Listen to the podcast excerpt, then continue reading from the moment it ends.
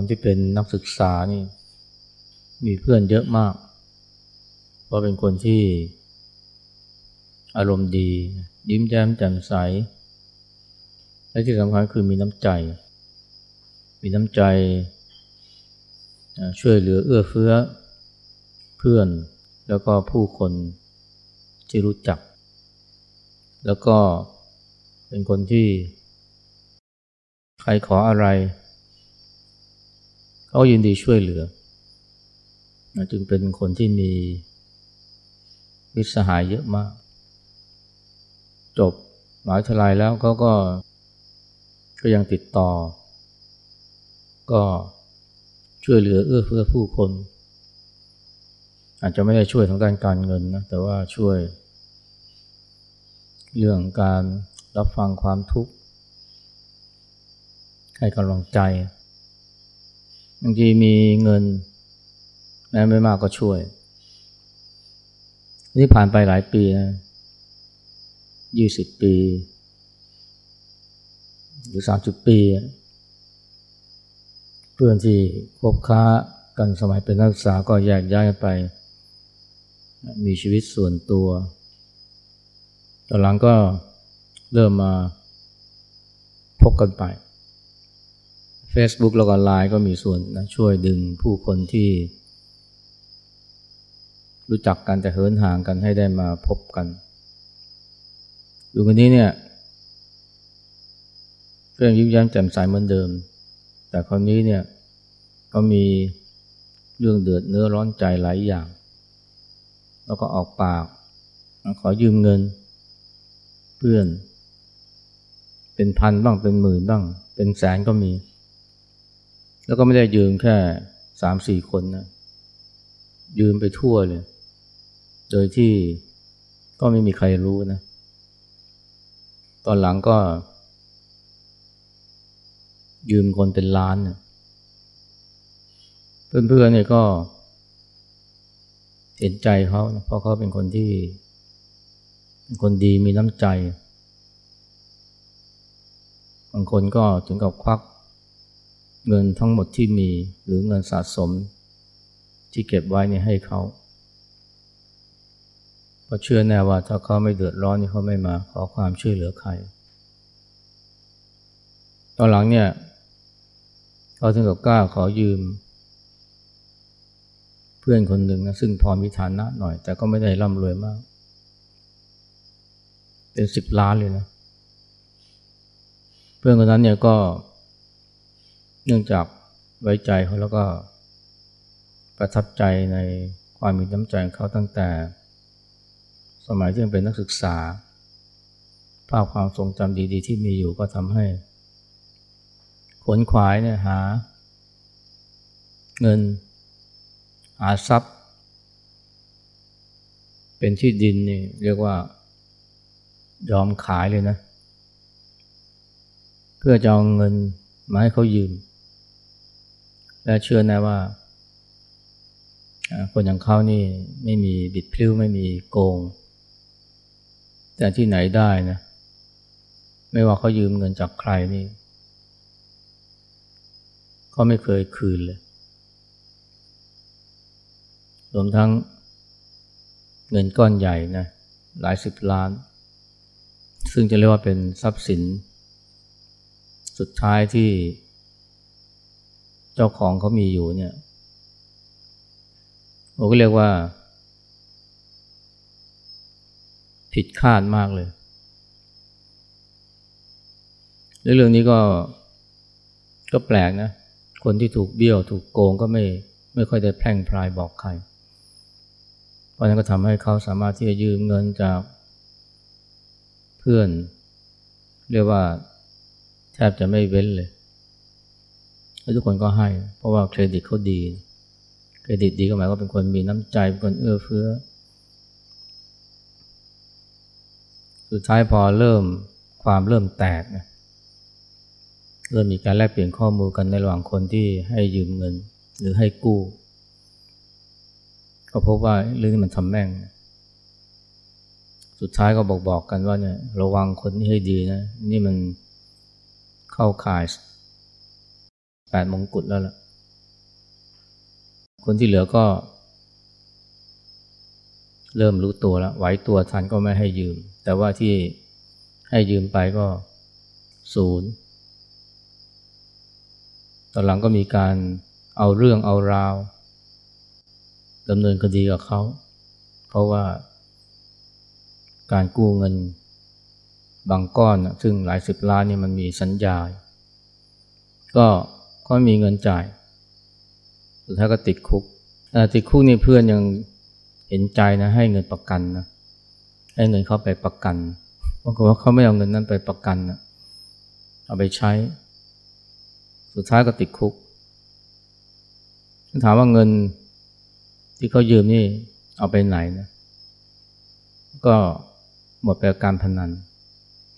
ติดการพนันมาก เพื่อนที่รู้ข่าวนี้ก็ไม่เชื่อเลยนะว่าคนคนนี้นี่ จะกลายเป็นอีกคนหนึ่งไป กลายเป็นคนละคนไปเลยนะจากนั่งไปเป็นหลังเท้าแล้วทำไมคนคนหนึ่งซึ่งเรียกว่าแสนดี จนบางทีเพื่อเรียกว่าเป็นนักบุญ แต่ทำไมกลายเป็นคนบาปเสียแล้ว กลายเป็นนักต้มตุน อันนี้ก็เพราะเรียกว่าฤทธิการพนัน พิษการพนันนี่การพนันเนี่ยมันน่ากลัวนะก็เรียกว่ามันทำให้คนคนหนึ่งนี่เสียผู้เสียคนได้จนบางทีเราเรียกว่าเป็นเพราะผีพนันเข้าสิง เพราะว่าไม่งั้นอธิบายไม่ได้ว่าทำไม คนดีใสซื่อนะจึงกลายเป็น คนที่เห็นแก่ตัวขนาดนั้น จากคนที่ช่วยเหลือเอื้อเฟื้อเกื้อกูลผู้อื่นกลายเป็นคนที่รีดไถ หลอกลวง โดยไม่สนใจว่า คนที่ตัวเองหลอกลวงนั้นก็จะเดือดร้อนอย่างไรบ้างท่านก็ไม่น่าเชื่อนะว่าไอการพนันนี่ไม่ทำให้คนคนหนึ่งนี่จากนักบุญกลายเป็นคนบาปได้ แต่ที่จริงถ้าเรานะติดตามข่าวคราว ก็จะพบว่าเนี่ยมันไม่ใช่มีกรณีแบบนี้กรณีเดียวนะมันมีเยอะมาก บางคนนี่ไม่ใช่แค่หลอกลวงต้มตุน กับกลายเป็นฆาตกร หรือว่ากลายเป็นอาญากรปล้นทรัพย์ หรือว่าทุจริต บางทีก็ถึงกับทำให้เจ้าทรัพย์นี่ ถึงกับเสียชีวิตไปเลยก็ได้ เพราะความหน้ามืดคนเราหน้ามืดนะด้วยหลายเหตุผลนะบางคนก็หน้ามืดด้วยอำนาจของราคะ บางคนก็หน้ามืดด้วยอำนาจของโทสะแต่จำนวนไม่น้อยก็หน้ามืดพราะอำนาของโมหะแล้วโมหะนี่ก็ที่สำคัญคือผีพนันเนี่ย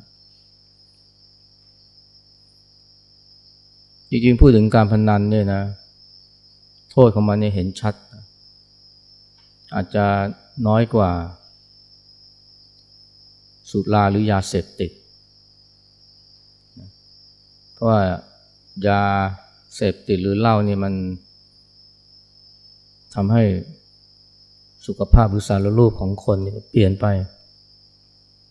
แต่คนที่เป็นถูกผีพนันก็สิ่งนี้ก็อาจจะ สารรูปอาจจะไม่เปลี่ยนแปลงอะไรมากเพียงแต่ว่าหน้าตามเศร้าหมอง แต่ว่ามันก็สามารถที่จะทำร้าย ผู้คนได้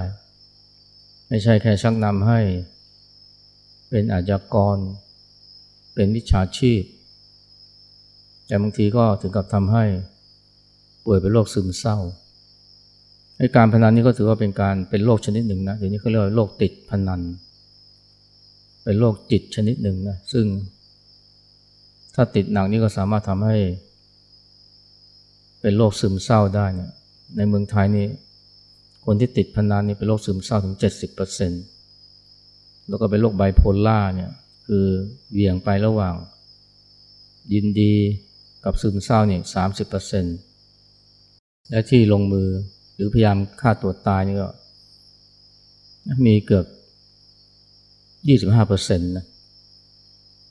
หรือหนึ่งในสี่ของคนที่ติดหนักไม่ถ้าจะไปแล้วเนี่ย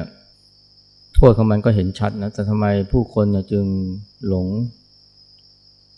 ตกเป็นเหยื่อของการพนัน เหตุผลก็คือความโลภนะ เพราะว่าคนเราบางครั้งเนี่ยก็ อยากรวยทางลัด อยากได้เงิน โดยไม่เหนื่อย และการพนันก็เป็นช่องทางที่ดูจะให้ความหวัง ยิ่งบางคนเนี่ยซึ่งร้อนเงินอยู่แล้วเนี่ยอยากอยากได้เงินเร็วๆเนี่ยถ้าไม่นึกถึงลอตเตอรี่ แล้วก็นึกถึงการพนันให้ความโลภเนี่ยมันเป็น ตัวดึงดูดให้คนนี่ไปติดการพนัน เช่นเดียวกับที่ความโลภมันทำให้หลายคนเนี่ยตกเป็นเหยื่อของพวกแก๊งมิจฉาชีพหรือที่เรียกว่าแก๊ง call center แต่คนที่เป็นเหยื่อของแก๊ง call center เนี่ยเพราะอำนาจความโลภเนี่ยส่วนใหญ่ก็ถูกหลอกได้ครั้งเดียวนะถูกหลอกแล้วรู้ตัวก็เข็ดหลาบ หรือว่าได้บทเรียน แต่คนที่เป็นเหยื่อของการพนันเนี่ย ไม่ได้คิดว่าตัวเองถูกหลอกนะแม้จะเสียเงินไปเยอะเนี่ยแต่คิดว่าที่เสียไปเพราะโชคไม่ดีโชคไม่เข้าข้างเพราะฉะนั้นเพราะฉะนั้นแทนที่จะได้บทเรียน หรือเข็ดหลาบนี่ก็กลับถลำเข้าไปในวงจรของการพนันมากขึ้น เพราะว่าคนเราเนี่ยแม้จะข้องเกี่ยวการกับการพนันเพราะความโลภแต่พอเสียเงินไปเนี่ยมันย่อมเกิดความเสียดาย แล้วยอมปรารถนาที่จะเอาคืนไอ้ความปรารถนาที่เอาคืนเนี่ยนะมันมันแรงมากนะคนเรานี่ไม่ค่อยยอม ไม่ค่อยยอมที่จะเสียอะไรได้ง่าย ๆ ถ้าเสียไปเพราะโชคไม่เข้าข้างเนี่ย มันก็ต้องคิดจะเอาคืน และความคิดที่จะเอาคืนเนี่ยมันทำให้ถลำเข้าไปในการพนันมากขึ้น ทีแรกอาจจะเสียร้อย ก็เลยยอมทุ่มพัน พอเสียพันก็ทุ่มหมื่น แล้วก็ทุ่มไปเรื่อยๆบางทีเป็นล้าน เพราะผลเดียวคือจะเอาคืน ด้วยความเสียดาย แล้วมันก็มีอำนาจไอ้กิเลสเนี่ยที่มันมีความหวังว่าจะเอาคืนได้เนี่ยมันก็พยายามหลอกคนเรานะว่า ถ้าลองอีกครั้ง ก็มีโอกาสที่จะได้คืนกิเลสมันฉลาดนะมันก็หรือบางทีเราก็เรียกกิเลสว่าผีพนันเนี่ยมันฉลาดมันก็พยายามสรรหาเหตุผล ข้ออ้างเพื่อให้ เราถลำเข้าไปในการพนันมากขึ้น โดยข้ออ้างว่า ครั้งนี้ครั้งสุดท้ายแล้ว และเชื่อว่าจะเอาคืนได้ คนเราเนี่ยไม่มีจุดอ่อนอย่างหนึ่งนะคือ มันไม่ค่อยอยากจะยอมยอมยอมรับความพ่ายแพ้นะอัตตาเนี่ยมันยอมรับความพ่ายแพ้ไม่ได้ เพราะฉะนั้นถ้าเกิดเสียขึ้นมาเนี่ยก็จะพยายามเอาชนะ พยายามเอาคืนให้ได้ มันไม่ใช่เพียงแค่อยากจะได้ทรัพย์คืน แต่มันอยากจะเป็นผู้ชนะไอ้ความอยากจะเอาคืนเนี่ยมันไปสนองอัตตาหรือตัวมันนะไอ้ความอยากได้เงินคืนเนี่ยเป็นเรื่องของโลภะนะหรือตัณหา แต่ความอยากที่จะเป็นผู้ชนะ หรือว่าเอาคืนเนี่ยมันเป็นการตอบสนองมานะ ซึ่งเป็นกิเลสที่รุนแรงกว่าตัวโลภะ นั้นคนที่เสียเงินไปเนี่ยไม่คิดว่าตัวเองถูกหลอก เหมือนกับคนที่ถูกแก๊งคอลเซ็นเตอร์หลอก แต่คิดว่าตัวเองโชคไม่ดี และคิดว่าจะแก้คืนได้ มันก็เลยถลำเข้าไปหนักขึ้นหนักขึ้นอันนี้บางคนเนี่ยอาจจะไม่ได้เสียแต่ได้ คนที่เล่นการพนนันเนี่ยมันไม่ใช่ว่ามีเสียทุกคน หรือเสียทุกครั้งมันก็มีบางครั้งที่ได้ พอได้ก็มีความสุข ความสุขที่ว่านี่มันไม่เป็นความสุขที่ได้เงิน เท่านั้นนะแต่เป็นความสุขที่เอาชนะได้ แล้วยังไม่นับถึงความตื่นเต้นนะหลายคนเนี่ยข้อหาการพนันเนี่ยอาจจะไม่ใช่เพราะความโลภอย่างเดียวแต่เพราะต้องการความตื่นเต้น ชีวิตเนี่ยมันจืดชืดนะแล้วความตื่นเต้นจากการพนันนี่มันทำให้มีชีวิตชีวามากเลือดลมสูดฉีด คนที่ชีวิตมันเบื่อเบื่อเซ็งเซ็งเนี่ยพอเล่นการพนัน หรือเล่นเกมออนไลน์พวกนี้ไม่มีความสุขนะเป็นสุขจากความตื่นเต้น เพราะว่าความสุขนะก็คือสิ่งที่เราจิตกระตุ้นกาย ความสุขคนที่ที่เราความสุขส่วนใหญ่ที่เรารู้จักก็ล้วนแต่เราจิตกระตุ้นกาย และการพนันนี่มันก็เราจิตมากเลย ความตื่นเต้น ยิ่งได้ชนะได้ชัยชนะด้วยนะ มันก็ยิ่งเกิดความตื่นเต้นมีความสุข ถึงแม้ว่าเล่นพนันสักสิบครั้งอาจจะได้สักหนึ่งครั้ง แต่ความสุขจากการที่ได้เนี่ยมันก็หอมหวนนะและชวนให้ให้โหยหา แม้จะแพ้ไปถูกกินไปสิบครั้ง แต่ชนะครั้งหนึ่งนั่นเราลึกถึงความสุขจากการที่ชนะได้ มันก็อยากจะเล่นต่อนะสุขที่ได้สุขเพราะตื่นเต้น สุขที่เอาชนะหรือเป็นผู้ชนะอันนี้ก็เป็นแรงดึงดูดนะที่ทำให้คนเนี่ยเข้าหาการพนนัน แต่ไม่มีแรงผลักด้วยนะ แรงผลักคือว่าทรัพย์สินที่สูญหายไปหรือสูญเสียไปเนี่ยหลายคนก็ทำใจไม่ได้ อยากจะเอาคืน และบางครั้งเนี่ยไอ้เงินที่สูญไปก็เป็นเงินที่ไปยืมเข้ามา บางทีก็เกิดจากการไปจำนองบ้านจำนองที่ ถ้าสูญไปก็เดือดร้อน เพราะนั้นเนี่ยมันมีแรงผลักที่จะต้องเอาสิ่งที่สูญไปเนี่ยคืนมาให้ได้ ทั้งแรงผลักแรงผลักและแรงดึงเนี่ยโอ้มันมหาศาลมากนะสำหรับคนบางคนเนี่ยจนกระทั่งเลิกไม่ได้ทั้งที่โทษของมันภัยของมันก็เห็นชัด อย่างที่เรียกว่าเนี่ยดีชั่วรู้หมดแต่อดใจไม่ได้ หลายคนก็รู้นะว่ามันมันไม่ดีนะ แต่มันอดใจไม่ได้ เพราะว่าโหยหาความสุขที่เคยได้จากการพนนันไม่ว่าจะเป็นความตื่นเต้น ไม่ว่าจะเป็นชัยชนะที่ทำให้ได้ทรัพย์อย่างง่ายๆ หรือว่าความรู้สึกเป็นผู้ชนะ ที่มันสนองมานะ อันนี้ก็เป็นเหตุผลที่ทำให้คน จำนวนมากเนี่ยหลงติดการพนันจนกระทั่งถอนตัวไม่ขึ้นสุดท้าย ต้องไปทำผิดศีลผิดกฎหมาย หรือไม่เช่นนั้นก็ถ้าไม่มีทางออก จมอยู่ความทุกข์ ถูกคนประนามยามเหยียด ไม่มีคนครบก็กลายเป็นโรคซึมเศร้าไป ที่จริงความเครียดจากการที่สูญเสียทรัพย์มันก็มากพอที่ทำให้ซึมเศร้าได้ พอซึมเศร้ามากๆเข้าไม่มีทางเอาฆ่าตัวตาย นี่น่ากลัวมาก แต่ว่าคนเนี่ยหลายคนก็ประมาทนะ ประมาทว่าฉันไม่เป็นไรหรอก ขอลองดูสักครั้งหนึ่งไอ้คนที่ติดเหล้าติดการพนนัน ติดยาเนี่ยเพราะว่า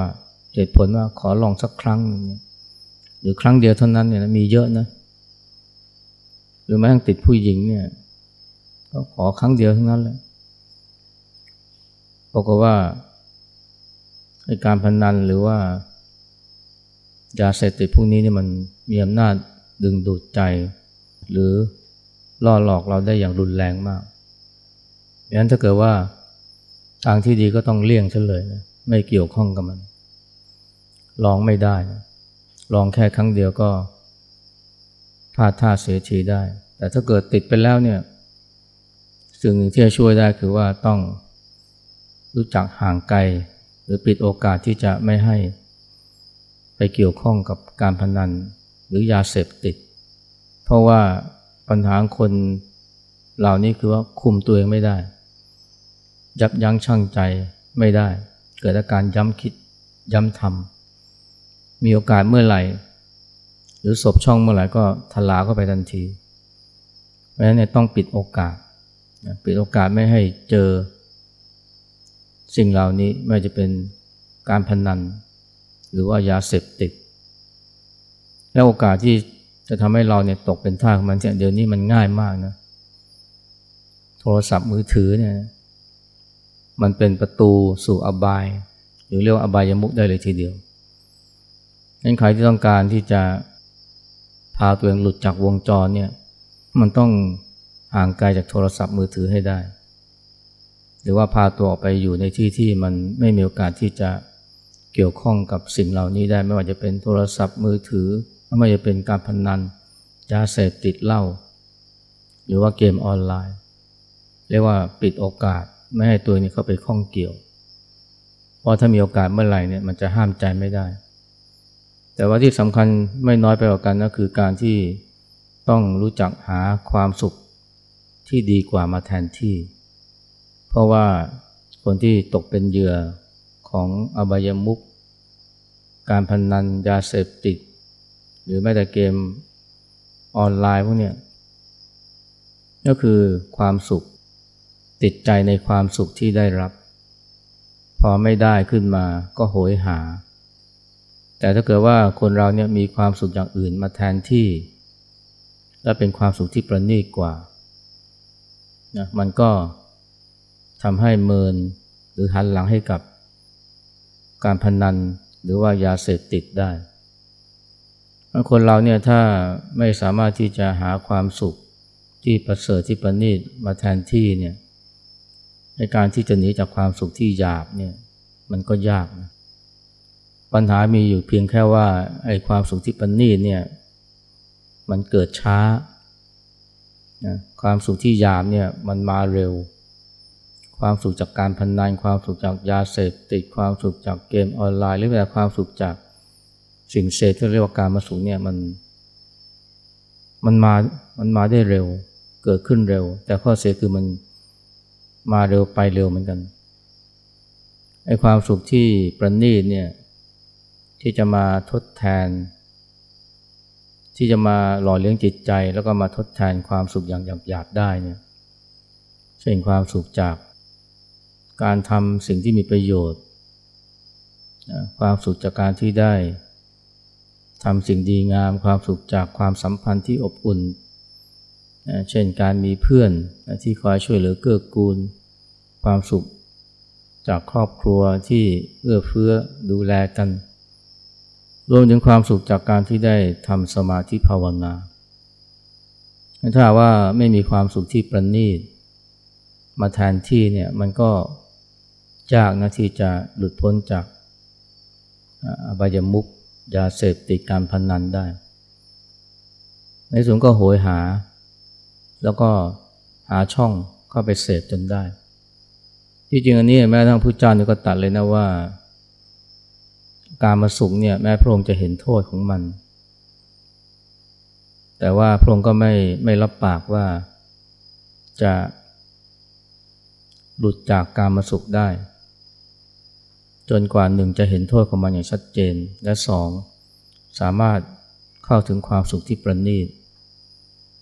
แล้วความสุขที่ประณีตเนี่ยที่ท่านพูดเนี่ยก็หมายถึงฌานความสุขจากฌานความสุขจากจิตที่สงบ นี่ขนาดพระเจ้าสมัยเป็นพระโพธิสัตว์นะซึ่งสำหรับคนทั่วไปก็เหมือนกันนะถ้าว่ายังติดอยู่ในสุขที่หยาบอยู่เนี่ย จากความตื่นเต้น ที่ได้เล่นการพนนันได้ลุ้นนะหรือว่าสุขจากการที่เป็นผู้ชนะ สุขจากการที่ได้เอาคืน หรือสุขจากการได้คืนพวกนี้มันจะเป็นสุขที่หยาบอยู่ แต่ถ้าว่า เราสามารถจะเข้าถึงความสุขที่ประณีตได้ มันก็จะค่อยเหินห่าง พาตัวออกห่างจากความจากสิ่งเหล่านี้ที่เป็นอบายมุขและเป็นอิสระจากมันได้ในที่สุด แต่จะทำไม่ได้ต้องใช้เวลานะแล้วจะต้องใช้ความอดทนอดกลั้น วิถีชีวิตนะอย่างพระเนี่ยมันก็มีส่วนที่จะช่วยกีดกันขวางกันไม่ให้ คนเราเนี่ยถลำเข้าไปสู่ความสุขอย่างหยาบได้ หรือว่าการอยู่ในชุมชน